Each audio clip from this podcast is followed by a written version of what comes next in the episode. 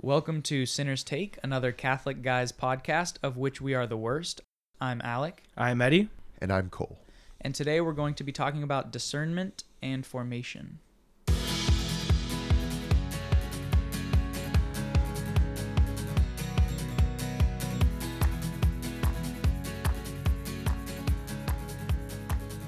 Before we get started, Seminary and Cole, would you like to open us in prayer? Of course. In the name of the Father, and the Son, and the Holy Spirit. God, thank you for the gift of this day. Thank you for the gift of brotherhood, fraternity, and for unity. We pray that you bless us, especially in this conversation, this podcast, that we may speak with humility, honesty, courage, and boldness. That you bless our hearts, bless our minds, bless our souls, and just help us to, as we discuss, spread ideas, bounce around ideas, and just ultimately learn more about your wisdom and that you give us wisdom so that we could glorify your kingdom. Hail Mary, full of grace, the Lord is with thee. Blessed art thou among women, and blessed is the fruit of thy womb, Jesus. Holy Mary, Mother of God, pray for us sinners, now and at the hour of our death. Amen. In the name of the Father, and the Son, and the Holy Spirit. Wonderful, thank you. Who are you? Who am I? Prove to me that you are a sinner right now. You can't Uh, be on this show. That, List every sin you've ever sinned in your entire life. that would only be in the seal of confession. So, Absolutely. yeah. but yeah, um, my name's Cole Buzon. I am a seminarian for the Diocese of Orange. I'm 23 years old. I graduated two years ago with my Bachelor's of Science in Dental Hygiene. I got my Master's one year ago in Healthcare Administration. And then God called me during that Master's program. But the thing was, the reason why I entered these programs is because they were quick and straight to the point. Three years and then one year, boom. Um, so when God called me, I was like kind of kind of upset, kind of like, yo, I had a plan. you're calling me to seven more years. Are you kidding? But you know, God's will is always above our will. Um, we need to humble humble ourselves underneath His will. And um, I've been in seminary for two years now, going on three. God willing, I will be ordained in 2023 as a deacon, transis- transitional, and 2024 as His priest. God willing. That's beautiful. Maybe that's part of the reason why God called you to the dental hygiene route because it was quick. So he's like, that way you can get that out of the way, and then you can start seminary young. Because 23, being in going into your third year of seminary, is young, Yeah. and that's uh, amazing. Yeah, it's a blessing. It's a blessing. All right, so you talked about during your masters that you were called. What does that look like? Is that a voice? Is that a, a you know a megaphone from the clouds? What what did your experience of being called? It's God always using the robocalls. The Keep robocalls. keep getting them scam calls. God says, "I've got your social security number, Yeah. and unless you join the seminary, hmm the police will be dispatched because you Right. didn't pay your taxes." Something Those like that. Yeah. Yeah. It was more like a um it was kind of like something I really couldn't deny. I went through a rough time in high school. God definitely delivered me through that. And for him, I knew it was an authentic call because at my point in my life back then, I was really questioning, really, God, what do you want me to do? I'm not too satisfied with what I'm doing right now. Knowing that it was an authentic call, it wasn't it wasn't really anything too scary, but knowing that it was his voice saying, Cole, come here, come here, mm. like a father to a son, that was like, okay, I can't say no to you because you only want the best for me. You know, for I know the plans I have for you, plans to prosper and not to harm you, plans to give you a hope in the future. If he calls me here, that's where I'm going to go. At what point do you think? I mean, obviously, I think there's a beautiful moment in everyone's life. Well, not ev- unfortunately, not everyone's life, but in people who are pursuing a relationship with God, where you start to realize that it is a father-son relationship with God, and a Jesus is our Lord, but also calls us our friend. Like, when did you? When did that transition into your prayer life, where you were able to refer to God genuinely as your Father, and not just out of like a obligatory term, but where you could hear His voice and like know that He loved you as a father, just like you were talking about. It happened when I was about 16, I would say. My parents got divorced when I was 11. So, growing up and also reflecting on it now in my life, I didn't have a father figure the time we were physically in our bodies becoming a man. So, it was uh at the time it didn't I didn't really think about it. But reflecting on it now, the amount of intimacy, the amount of honesty, the amount of myself that I gave to anybody was to God during when I was like 16 years old. I would say that was the moment that I referred to God as my father figure in my life. Why are you looking at me like that? Because look at you had a thought that you were okay. I, I, I do, but I don't I Mm-hmm. don't think it's there. So we'll get to it. Um, yeah, I th- uh, but I think that that's beautiful, and I think that that is necessary for everyone's faith, and I think a genuine. That's why there's so much peace where you are right now, uh, because I think it's when we when we view God as master, when we view God as uh, you know we are his slaves and he is our slave master. There's a lot of not peace in doing what we feel like we are supposed to do, but where there is genuine peace, I think there is obviously a genuine God. It's obviously in that moment. You know, peace is a fruit of the Holy Spirit, and Christ says all the time, "My peace I give to you." So if you are at a state of peace in your life, it means that most likely you are in good communion with God at that moment. And I think that so much of that stems from that relationship aspect as opposed to uh, a servant aspect. Right on, one hundred percent. Yeah, when we, you know, we when we were slaves, like in Egypt, our forefathers, there wasn't really like that genuine love. You know, it was just like I have to do this because I'm told. Mm-hmm. You know, but God's call is so much more deeper, and it's out of love is which is who He is. You know, so when it comes from that place, it's like a lot more complete and whole in that way. So yeah. So, 23 year old seminarian Cole goes back to 11 year old child Cole and says, You're going to be a priest one day, or at least in the seminary. Does 11 year old Cole believe you? Not at all. No? Not at all. Yeah, yeah. yeah. Um, growing up, I never looked at a priest and said, "Oh, I'm never gonna be that." It was just like, no, like I never just thought about it. You know, nobody ever said, "Hey," came up to me after a mass and was like, "Hey, are you thinking about becoming a priest?" You know, it wasn't like that. So it was more on the aspect, and we've all gone through it. Most of us gone through it. You love girls too much. Yeah. Yeah. like there's no way um growing up i would consider myself like a like the hopeless romantic you know Mm. and that's all i would just think about. I want to have kids. I want to have a family. I want to have a beautiful wife. But it would be way out of left field you know um going back then. So yeah. yeah i think that's something that a good a fair amount of us guys have run into or you know at least experienced growing up being a teenage or pre-teenage guy. Know, Definitely. so- Do you want to touch on that as to because I'm sure that there are no shortage of people who are like, just let priests marry, and then you'll get way more guys who want to be priests. So do you want to touch on why the church does not allow priests to be married? thinking about it i as of right now um i wouldn't speak on behalf of the church but in just my my personal experience and my personal kind of uh, discernment and that kind of thing ministry you guys are involved. Alec you are a teacher. Eddie you're a teacher too. Ministry is tiring. Ministry is really tiring um so pouring your heart out during the day doing fulfilling your commitments liturgy of the hours mass holy hour every day you know and just being there for people who may just come up to you after after a mass or you know after just you know an event you're really giving your whole self in that ministry.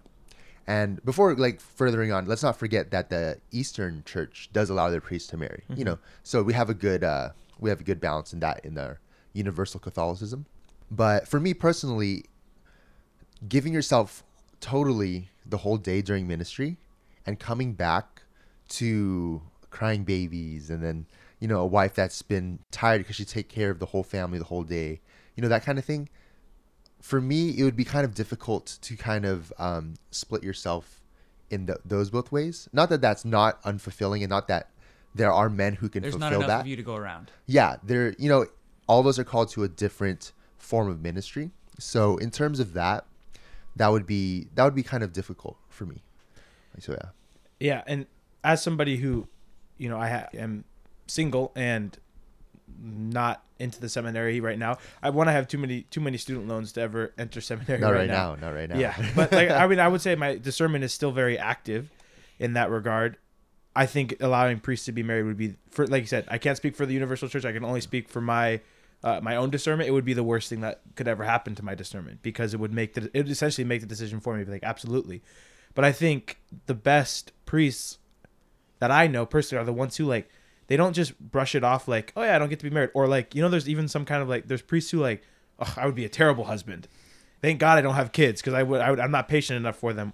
Well, then it, the question is raised like, how are you patient enough to be a priest then? like, are you really Yeah. living your priestly vocation to the fullest? But so much of my own discernment has been driven home by the fact that if I were to give my life to God as a priest, I would want to feel that sacrifice. I would want it to hurt. I would want that desire, like, because like you said, everybody loves girls. Congratulations, like I, I'm never gonna be a priest because I have too many. I, I think girls are too pretty. Everybody thinks girls are pretty. God created girls pretty, so yes, they did. um, like the idea being that I want to feel that sacrifice and I want to offer that sacrifice to God and say, God, I gave this to you, let, and then let that th- that sacrifice be the soil that your ministry is laid in, and I think that that's very fruitful. If you wake up every day and be like, God, I gave my life to you, don't let me waste it. Let me let me serve you to the fullest of my ability because there's desires I have given up, like fulfill my desires, which is you. Which is you is not a sentence. and I think that that is, I think that that, like I said, I can only speak for myself, but I know that that would not be healthy for my own discernment, just because I want to, I either want to give it all, I want to give it all to God if at, if at that point. yeah, one hundred percent. So you mentioned you didn't really think about it one way or the other when you were younger. It wasn't really in front of you. So you were cradle cat. Were you growing up in the church? I did grow up in the church. Yeah, um, baptized Catholic, first communion at six, and then I was in the faith formation classes after Sunday school ended. So you know how it goes: first, second, third grade, all the way up to eighth grade, and then you know we entered confirmation. So in terms of like what we think about in America as a cradle Catholic, that was me. Did that did things change at all? And again, just as much as you're comfortable speaking, but with the divorce and everything, did that change how devout the household was? Or in terms of were you still going every Sunday or was it like, well, dad went, but I'm living with mom? Because I've heard this happen like through divorces where the kid feels kind of caught in the middle of uh, dad goes to church and mom doesn't. So what do I do with that? my dad was not a strong Catholic, so when he when they got divorced, he um, just started going to church with my brother, who or with his brother, um, who um, was in a different religion. But in terms of my household that I was with, my mom got full custody, so I was living with her, and she went to church every Sunday. That's how it was. And um, my grandmother was also very faithful in her devotion to God, but she was Baptist. She converted from Catholicism to Baptist. But I would say my mo- mother figures, my mom and my grandma, they really prayed for me and they really brought me to the faith physically. Like my mom would bring me to church on Sunday, and my grandma would pray with me every time we woke up during meals, and in between that, she would have like little cards about the Bible verses, and we would just read it and the reflections. Yeah. I I would personally just like tune out when we would read them, but you know it was that's how it went after after the divorce. Do you think that that, since it was such a heavy mother influence, did that help your relationship with Mary? Or, because we talked about, right, your relationship with God as the father, but what about your relationship with Mary as the mother? It's cool that you bring that up because I didn't consecrate myself to Mary until last year. So I didn't know too much about Mary until last year. So in terms of uh, that motherly kind of figure, I would say it did influence me, but it kind of submarined and kind of popped mm-hmm. back up, mm-hmm. you know, last year. And I've really been learning how how deep a mother's love can be. Mm. Yeah, that's that's Mary's mo though, right? That's like what she does. She hides in the shadows until she just takes over your life, um, which is awesome and amazing. But congratulations on your consecration, though. I That's, uh, appreciate that. Yeah. Have you guys done your consecration? I have not. He, I have. he there's a big push that he has, especially at his school. Um, what do you guys call it? The chain gang? chain gang, Chain all, gang. all Oh. aboard for the chain train. Right on, so right yeah, on. we get the we get the some of the students probably have about 15 kids go through it every year or so. It's one of those things where I know I know that they're not taking some of them do, but most of them are not taking it as seriously as I would like to. But once you're consecrated, you're consecrated for life. So I can just like just push them through the push them through it, talk to them through it, and then let Mary take care of the rest. But I mean, her power is amazing, though. You know, which we all are aware of, and Well, her intercession is so strong. speak to that a little bit because I know at least I have heard it even with family members who are relatively devout, non-Catholic Christians, and they question things with the mother. So, do you want to touch on that a little more, either of you, with Mary? Yeah, I mean, I real, I mean, I'm sure we'll do a whole topic on Mary at some point, but just Yeah. briefly, if someone happens to be listening to this right now, with that question, is the idea that our consecration to Mary, devotion to Mary, is doesn't take anything away from Christ. So the idea being that Mary knows Jesus better than we could ever know him. She carried him in his in her womb, raised him, was there when he died, uh, you know, interacted with him in his resurrection, all of the etc. And then obviously we don't need to make an argument for why she knows Jesus better than we can. And on top of that, as our heavenly mother, you know, where Jesus gives us her as our mother from the cross, she knows us better than we can know ourselves. You know, there's things that about you that your mom knows that you don't even know about yourself. She has that infinitely from a heavenly perspective. So she knows us better than we can even know ourselves. Essentially what devotion to her is is she takes our hand and leads us to Jesus more efficiently than we can do ourselves. She she knows the way, she knows the path. She knows the best path to get to Jesus and specifically the best best path for us to get to Jesus. So a devotion to her is just letting her guide us closer to her son, which I think is so beautiful. Yeah, absolutely you don't need it. You can find your way. Maybe you do, maybe you don't. But she knows the was as the crow flies, the the quickest mm-hmm. and most assured path to get us to get us to her son. So go through Marian consecration if anybody hasn't done it. Yeah, definitely. 100% yeah. Yeah. Um yeah just touching on that too you know how like um she knew jesus better than Mhm. you know we did.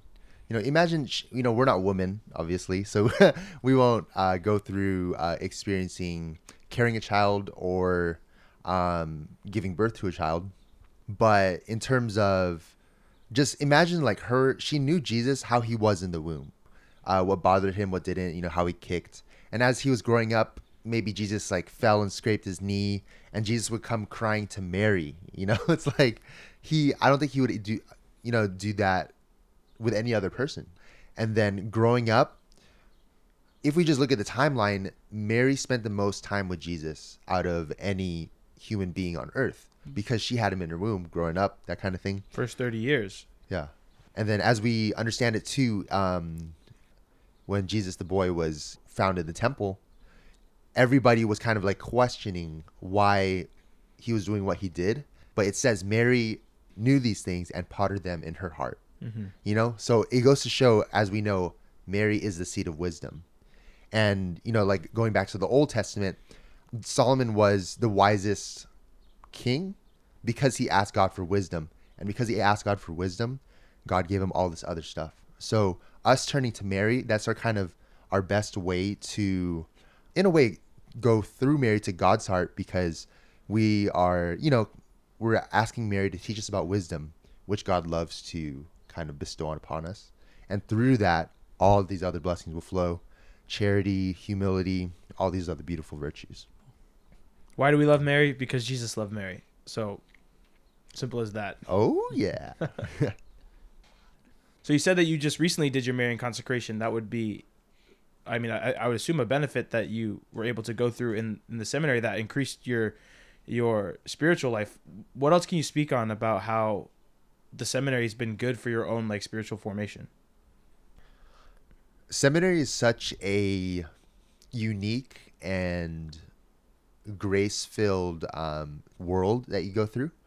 Being in seminary now for two years, going on my third year, I just would like to talk about the beauty, the hope, and the humility that comes out of formation.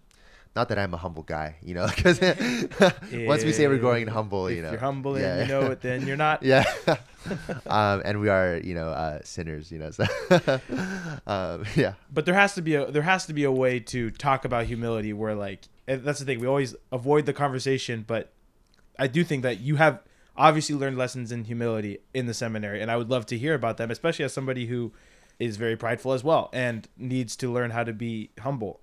Any, I'm sure everybody here, whether they acknowledge it or not, struggles with pride. So if Yeah, you I'd have say- if you have meditations and reflections that have come from the seminary, because to me, honestly, the, the lifestyle of the seminarian sounds amazing. You study, you pray, you eat, you play sports, and sounds amazing. yeah and we take a shower after we play sport That's you? Sometimes. Not always. I think just to touch on, especially because you're someone who finished your master's degree by the time you were what 20 years old. That's no small feat and then the pride of having to give up like I've worked this hard to set up this career. That's a hard thing to let go of. So it does show some humility, I would say, to say I'm going to give this up to God instead of well, yeah, but I can make more money doing this my own way. Yeah, yeah, yeah. That definitely um, is something that I went through. The kind of sense of that humility I would like to cover in terms of going to seminary. You're kind of like thrown into a world where there are so many inspirational people around you. Hmm. You know, um, we have uh, Father Luke Dysinger, who is uh, Bishop Barron's spiritual director. You know, we have um, we have uh, all these like priests and brother seminarians who are have a very devout spiritual life and that have gone through so much. And some have lived a full life with um you know a whole family and then their wife passed away and then now they're you know in formation. So there's so many beautiful stories that you come across in seminary.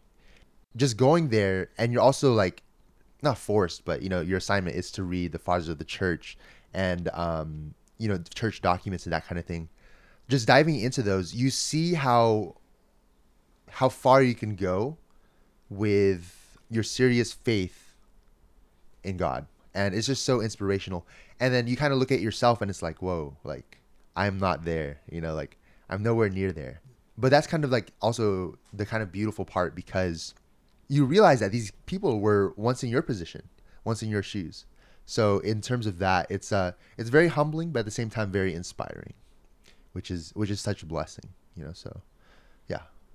and even just like the fact that you know you have all have the same uniform you can kind of just become a face in the crowd which i think is like almost a beautiful thing too just because you're you're forced to focus on your relationship with god that's like i am another seminarian you know there's a lot of us here we are here to serve the church but also that does not deter like your identity with our lord and i think that that is such a beautiful and like we said humility is the the foundation of all virtue to understand. I mean, if pride is the root of all sin, then humility is the root of all virtue. And understanding that, I think, is such an amazing lesson to like, especially be put in a situation where you feel humble. There's going to be virtue that's going to follow naturally. Right on. Yeah. Yeah. So you talked about humility. Um, you also mentioned, I believe it was beauty and hope. So what would you like to move into next? Uh, let's go into hope. I really, uh, I just learned about and really read about Blessed Pier Giorgio Frassati this year. He is a very hype saint right now. Well, blessed, he's not a saint yet, but he yeah, is super hype in the ca- in the Catholic meta. yeah, yeah. We're praying that he gets there soon. So, yeah. Um, looking at him, how old are you guys again? You said you're 23. 23, Alec, and then Eddie, you are 24? 24. Yeah, I think so.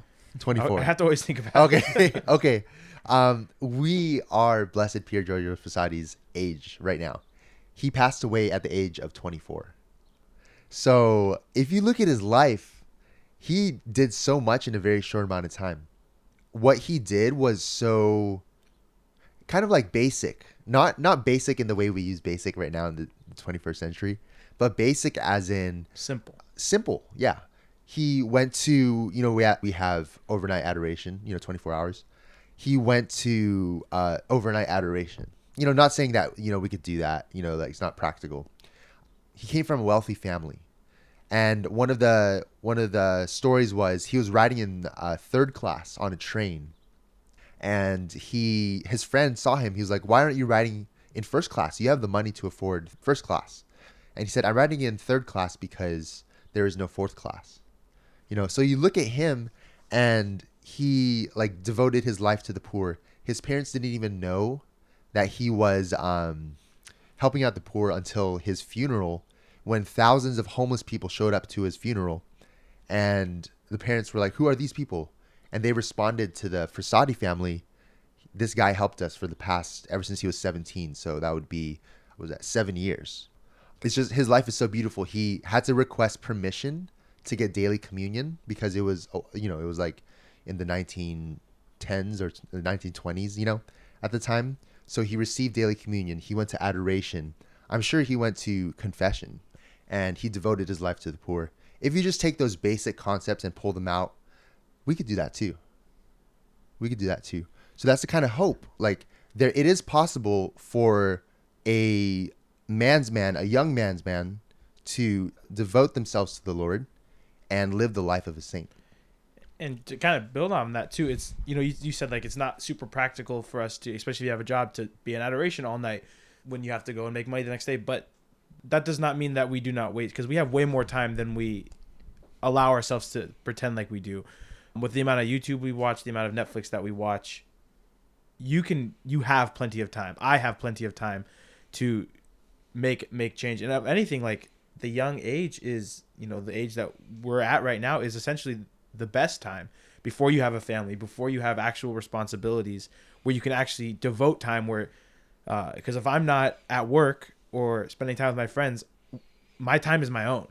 And even when i'm with my friends my time is i'm choosing to do that. My time is my own. When i have a family my time is no longer my own so like it's actually the, the most conducive time that we are in right now to grow in holiness and i think we waste a lot of it Yeah, I think it speaks to your priorities of is it a priority? Okay, maybe I'm not going to go all night, but did I go to adoration at all today? Especially if you live close by a church or there's one that's 24/7 adoration. Where does it stand? You don't have 10 minutes. You're that busy where you don't have 10 minutes to go. That's a, a bold thing to say. And mm-hmm. kind of to go back to what a lot of what he did was so simple. I think that's something we've talked about where living the faithful life is simple but not easy. And there's a difference because a lot of times we think simple means easy and complicated means hard, but I don't think that that's the case. It's simple and not easy to love one another as Jesus loved us. That's a pretty si- one sentence. Go and do it, but what does that actually look like is not an easy thing. Yeah, and i think that's a big part of discernment is you know we'll, we'll probably have several podcasts about discernment because it's such an important topic. But i think a lot of times people get so caught up on like the discerning the end goal of like am i going to be married? Am i going to be a priest? And we miss the opportunity to discern the actual moments that are happening in our life because it's easy to kick the can down the road that oh i'll be holy once i'm a priest or i'll be holy once i have a family or i'll be chaste once i have a family or a wife or whatever it is. But we're just what we're waiting for is for it to be easy. You know life is always going to be hard. Being holy is always going to be hard it's never easy to stop watching Netflix and go and pray. It's never easy to wake up early and work out and pray and do things productive instead of sleeping for another two hours or whatever it is. That's always going to be a difficult lifestyle, uh, especially in the culture that we live in. It's a very countercultural lifestyle, but that's the whole point, right? I mean, and to, to draw hope from people like uh, Pier Giorgio Frassati, who is an amazing, amazing man. It's actually it's funny. He, it was he's one of the reasons why I've, I've had a long running joke with uh, my friends that I'm gonna die at 24. Um, just Don't say that, bro. Yeah, Don't say that's that. I, honestly I've been saying it since I was like 18 years old. Yeah. Um, and now that I actually am 24, it's like yeah. a little bit different. Like how morbid would it actually be? when if is I- when is your birthday? uh, in September. So I got I got some time, but I was it, it was it was because of people like Pier Giorgio Frassati, and there's actually like there's like a list of a good amount of saints that like died at 23 It's to like the musicians who do it at 27. Yeah, It's Yeah. the saints at 24. And yeah, it's- yeah, yeah. it just seemed like a but you know when I scale my life up to Pier Giorgio Frassati, I don't think I don't think 24 is enough. So I, I imagine we're gonna blow right past that date like maybe nothing maybe happened. 48. Yeah, maybe 48. So, what are you hoping to accomplish, right? So, you've consecrated yourself to Mary, you've given your life over to the Father. What is your hope? I'm looking forward to the moment where, God willing, we get to heaven and God says, Well done, my good and faithful servant. That's, you know, that's ultimately the goal. I'm not trying, growing up when I was younger, I would like have liked to accomplish so many things in this lifetime. But I really, like, as St. Paul describes, as a runner who just focuses on that finish line, straining with everything he's got just to reach it, that kind of vibe. Because if our lives are a span of, you know, 80 or 90 for those who are strong, you know. Um, but in reality, if we look at our earthly life and God willing, our eternal life, you know, what is what is this time in compared to the eternal life? But to give a solid, more solid answer, um, just every day in terms of just goals, I just want to be again a good and faithful servant in whatever vocation, whatever method or way God calls me possible. Just every day, moment by moment. Like today, God has called us to do this podcast. You know, it's just trying to live it like that. Because as Eddie was saying earlier, too, um, it's not about necessarily the whole, the end goal. It's about the journey, you know? So, and that happens in each and every moment. So, I'm just really trying to take it moment by moment, you know, not trying to jump to any conclusions or that kind of thing. So, yeah. Yeah, so I think the last one you want to talk about was beauty, but you're in the seminary with a bunch of men. What do you know about beauty? so, so you went to a co-ed school, Yeah. and I went to a co-ed school, and you went to an All boys all-boys school. school. Oh shoot! um, so you know very well more than me what it's like to live with guys in community, in the uh, medical world, especially high, uh, dentistry, and um, as we know, like uh, healthcare kind of thing. A lot of the um, workers are female, you know, but then again, more males are coming into the environment, so it's like becoming more balanced. But in terms of just living for a long time with guys in not a confined area, but just like in a in an environment where you have to see each other every day, and you know, you really get to know each other on such a more um, human level, you know, that is um, very. It is. I'm growing to appreciate the beauty of it more. You see how like for example, one of my brothers, he is a uh, huge devoted to Saint Joseph the Worker, and you just see the beauty of guys who really are giving themselves all to the community in terms of taking leadership roles, uh, serving in ways that um, other people wouldn't want to do. For example, um, choosing to clean like toilets around the whole seminary, waking up early to open all the doors like a porter. You see the beauty of guys at much deeper level in terms of their heart. So that's that's been very beautiful in that sense. And also too like beauty as in um you were saying that it was hard. Life is hard and that waking up early is never easy and then trying to do the workout and like that kind of thing. That's more that's more beautiful than having somebody who it's so easy for them to do everything, you know, because there's no struggle, you know. And when there's a struggle, that's where um, we find the beauty. For example, how boring would a movie be if, like, he was just like, I'm to be this great entrepreneur, and then woke up the next day and he just completed that, you know? There's a struggle, and there's beauty in the struggle. So, yeah, that's uh, that's what I like to touch about in beauty, especially in formation and discernment. You know, something that we're all we're all in. You know, um, Yeah, to be So- around an Yeah. environment of guys who are just acknowledge their weaknesses and are working to better them. There is, like you said, I think that's a perfect word to describe it. It's just beautiful. Beauty in the struggle is a I'm a big fan of that. So then, someone who is discerning priesthood or entering priesthood, there's beauty in the struggle. What are some of the struggles that they can expect, and how can they find beauty in them? for sure. Um, first thing is like living in community. You know, most most guys, I would say, or a fair amount of guys. I can't speak for every guy, but are used to being independent, or they're taught growing up that being the model man is to be independent, to not have to rely on too many people. But when you live in community, that's that's kind of like the script is kind of flipped on you because you realize that you need each other you may not like spending your whole day, your whole month, and 10 months out of the year with each other, but you need each other to grow. For a new seminarian or for somebody who's coming in, learning how to appreciate, be grateful, and just really dive deeper and deeper into forming yourself, being formed, and forming your brothers, it does take some time. So there is the adjustment period to living in a seminary community, religious community, um, and other like other aspects that are very similar to that. And also, I'd like to touch on the fact that there are two people who are called to live in religious community. You know, uh, with a group of either guys or women, but you know, in terms of uh, diocesan seminary community, it's a different kind of um, mix. So I just speak on behalf of that.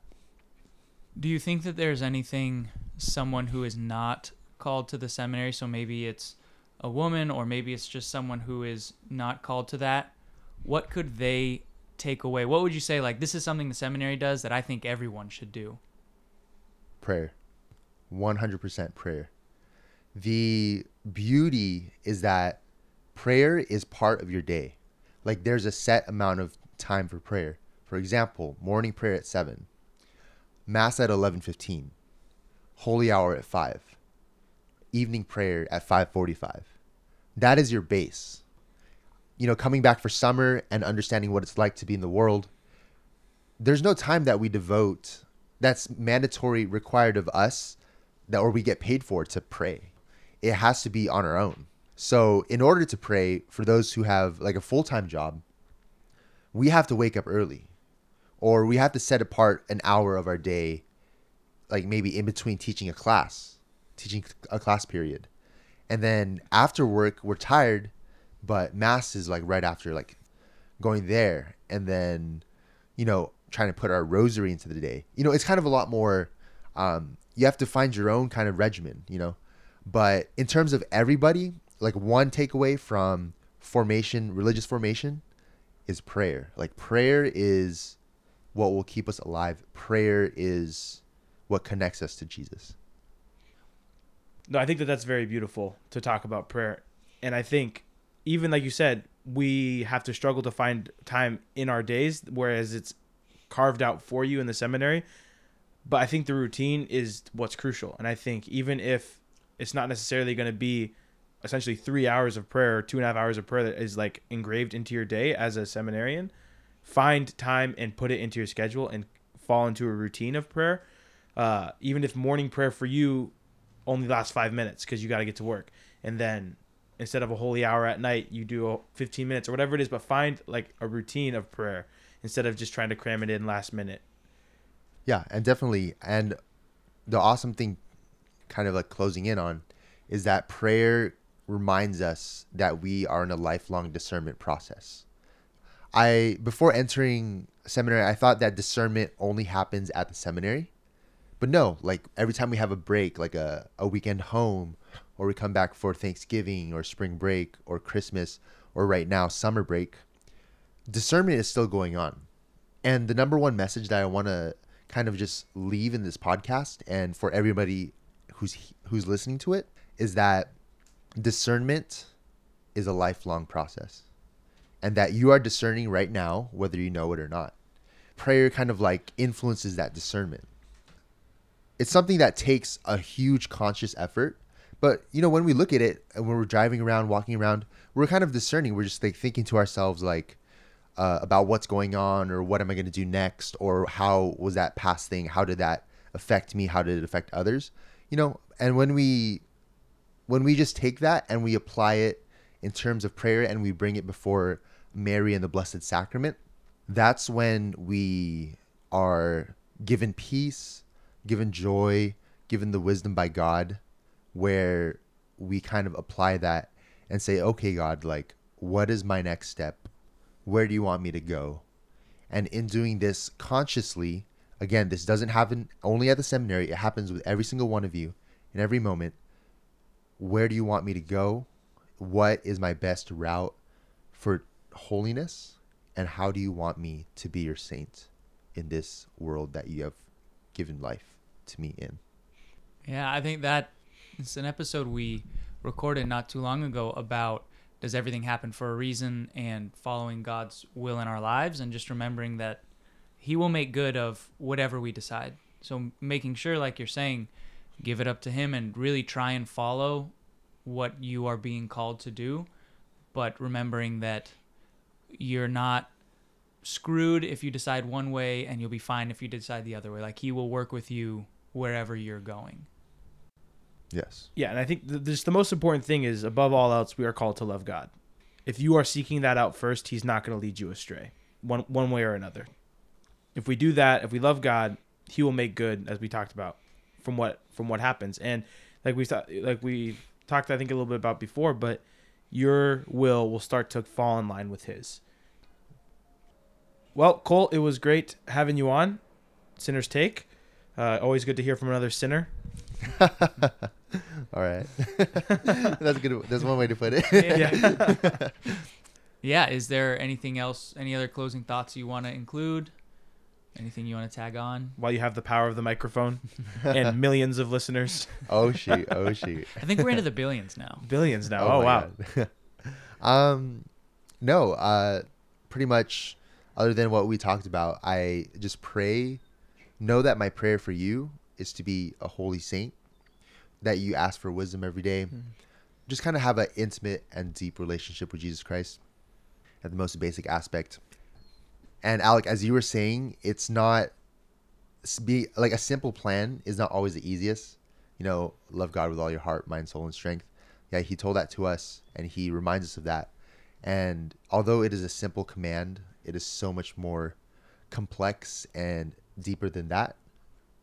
And just to all the listeners out there, my prayer for you is that you become a holy saint, that you humble yourself before the Lord in the Blessed Sacrament, in the holy sacrifice of the Mass, that you have a deep devotion to our Blessed Mother Mary, and that you just strive with each other and encourage one another to the kingdom of God.